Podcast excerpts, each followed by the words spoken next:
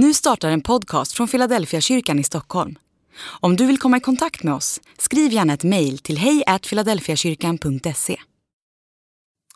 Dag 132 Makt De elva lärjungarna begav sig till Galileen, till det berg dit Jesus hade befallt dem att gå. När de fick se honom där föll de ner och hyllade honom, men några tvivlade. Då gick Jesus fram till dem och talade till dem.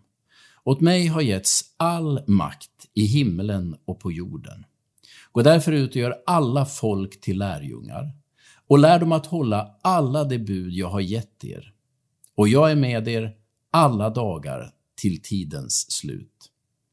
Matteus kapitel 28, vers 16 20. Vem är det som vinner till slut? Alla löpare vet att det enda som räknas är vem som tar hem segern på upploppet. Det spelar ingen roll vem som har legat först under alla varv. Det är den som kommer först i mål som tar hem segern. Det avgörande är inte vem som gör det smartaste öppningsdragen i schack. Det är den som gör schack matt som vinner. Det är inte laget som gör de snygga, snyggaste tricken med bollen som vinner, utan laget som gör flest mål. Du fattar vad jag menar. Om, även om man ibland tycker att det finns andra krafter som briljerar så är det Jesus som tar hem segern när vår historia kommer in på upploppet.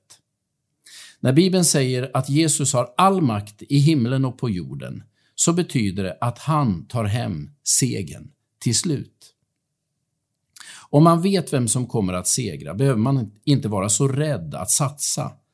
Den som befinner sig på den segrande sidan klarar stora nederlag.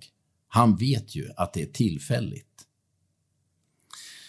Det var när tron på himlen var som starkast som kyrkan gjorde som störst nytta. Den som vet att det egna livet inte är förlorat när man dör törs sätta mycket mer på spel än den som tror att detta livet är allt som finns.